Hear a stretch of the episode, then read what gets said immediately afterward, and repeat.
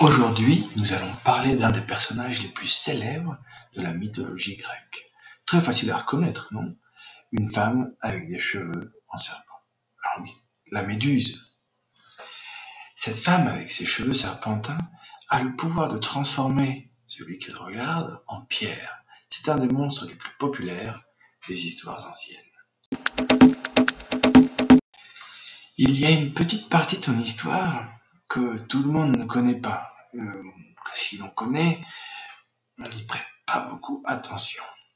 Et cela va sûrement changer votre point de vue sur Méduse. La femme serpent n'a pas toujours eu une apparence effrayante, horrible. Méduse est l'une des trois sœurs Gorgones.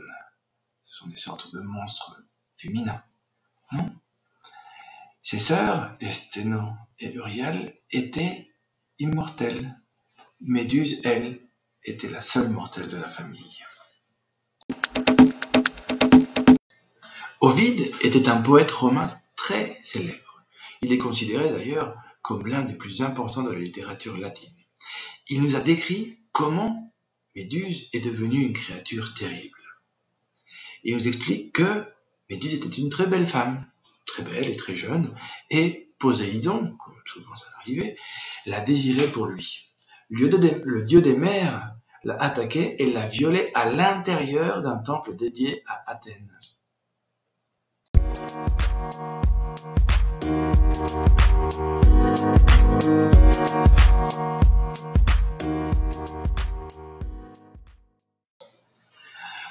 Alors la déesse a pris cette attaque comme une offense elle a puni la femme en lui donnant une tête avec des cheveux, mais pas des cheveux normaux, des cheveux qui étaient des serpents. Et elle a aussi donné à cette pauvre femme la malédiction de transformer toutes les personnes qui, qui la regardaient en pierre.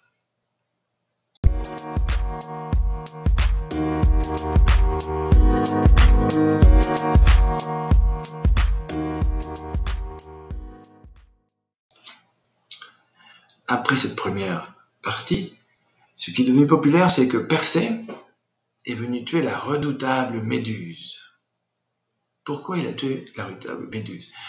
Le roi Polydecte, qui était amoureux de Danaé, la mère de Persée, lui a demandé la tête de Méduse. Son fils n'approuvait pas cette relation, car il pensait que le souverain n'était pas un homme d'honneur. Donc, pour se débarrasser du fils, Polydecte lui a demandé de lui procurer la tête de Gorgone, en pensant qu'il allait mourir. Mais Persée a réussi à tuer la Méduse. Comment a-t-il pu tuer la Méduse, ce Persée, en utilisant le bouclier poli d'Athènes?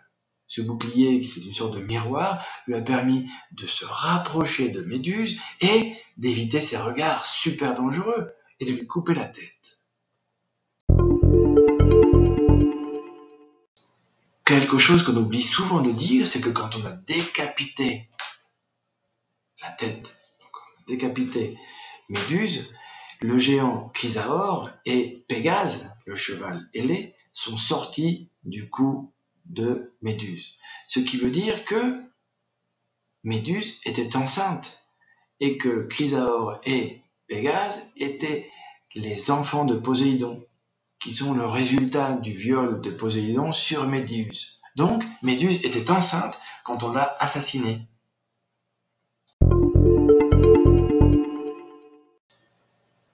Ce qu'on oublie aussi de dire, c'est qu'en fait, Méduse est une femme qui a été violée par un dieu, Poséidon, le dieu de la mer, et qui était enceinte quand elle a été tuée.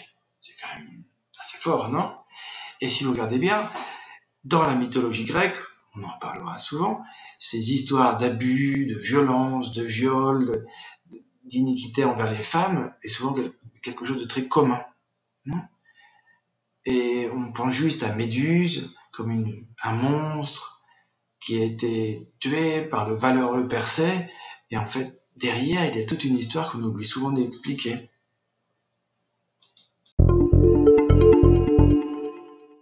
En fait, la véritable victime de cette histoire de, Méduse, c'est bien Méduse elle-même. Elle a été punie d'avoir été belle est jeune, et le, responsable, Poséidon, n'en parle pas. C'est quand même incroyable, non? Et Athéna, qui a toujours euh, aidé Poséidon et les autres dieux dans, leurs méfaits, a même créé la flûte pour imiter euh, les lamentations d'Esténo et de Rial, les, les sœurs de Méduse, les autres gorgones. En fait, si on regarde bien, je pense que la Méduse n'est pas un vrai monstre. Le monstre, c'est quelqu'un d'autre.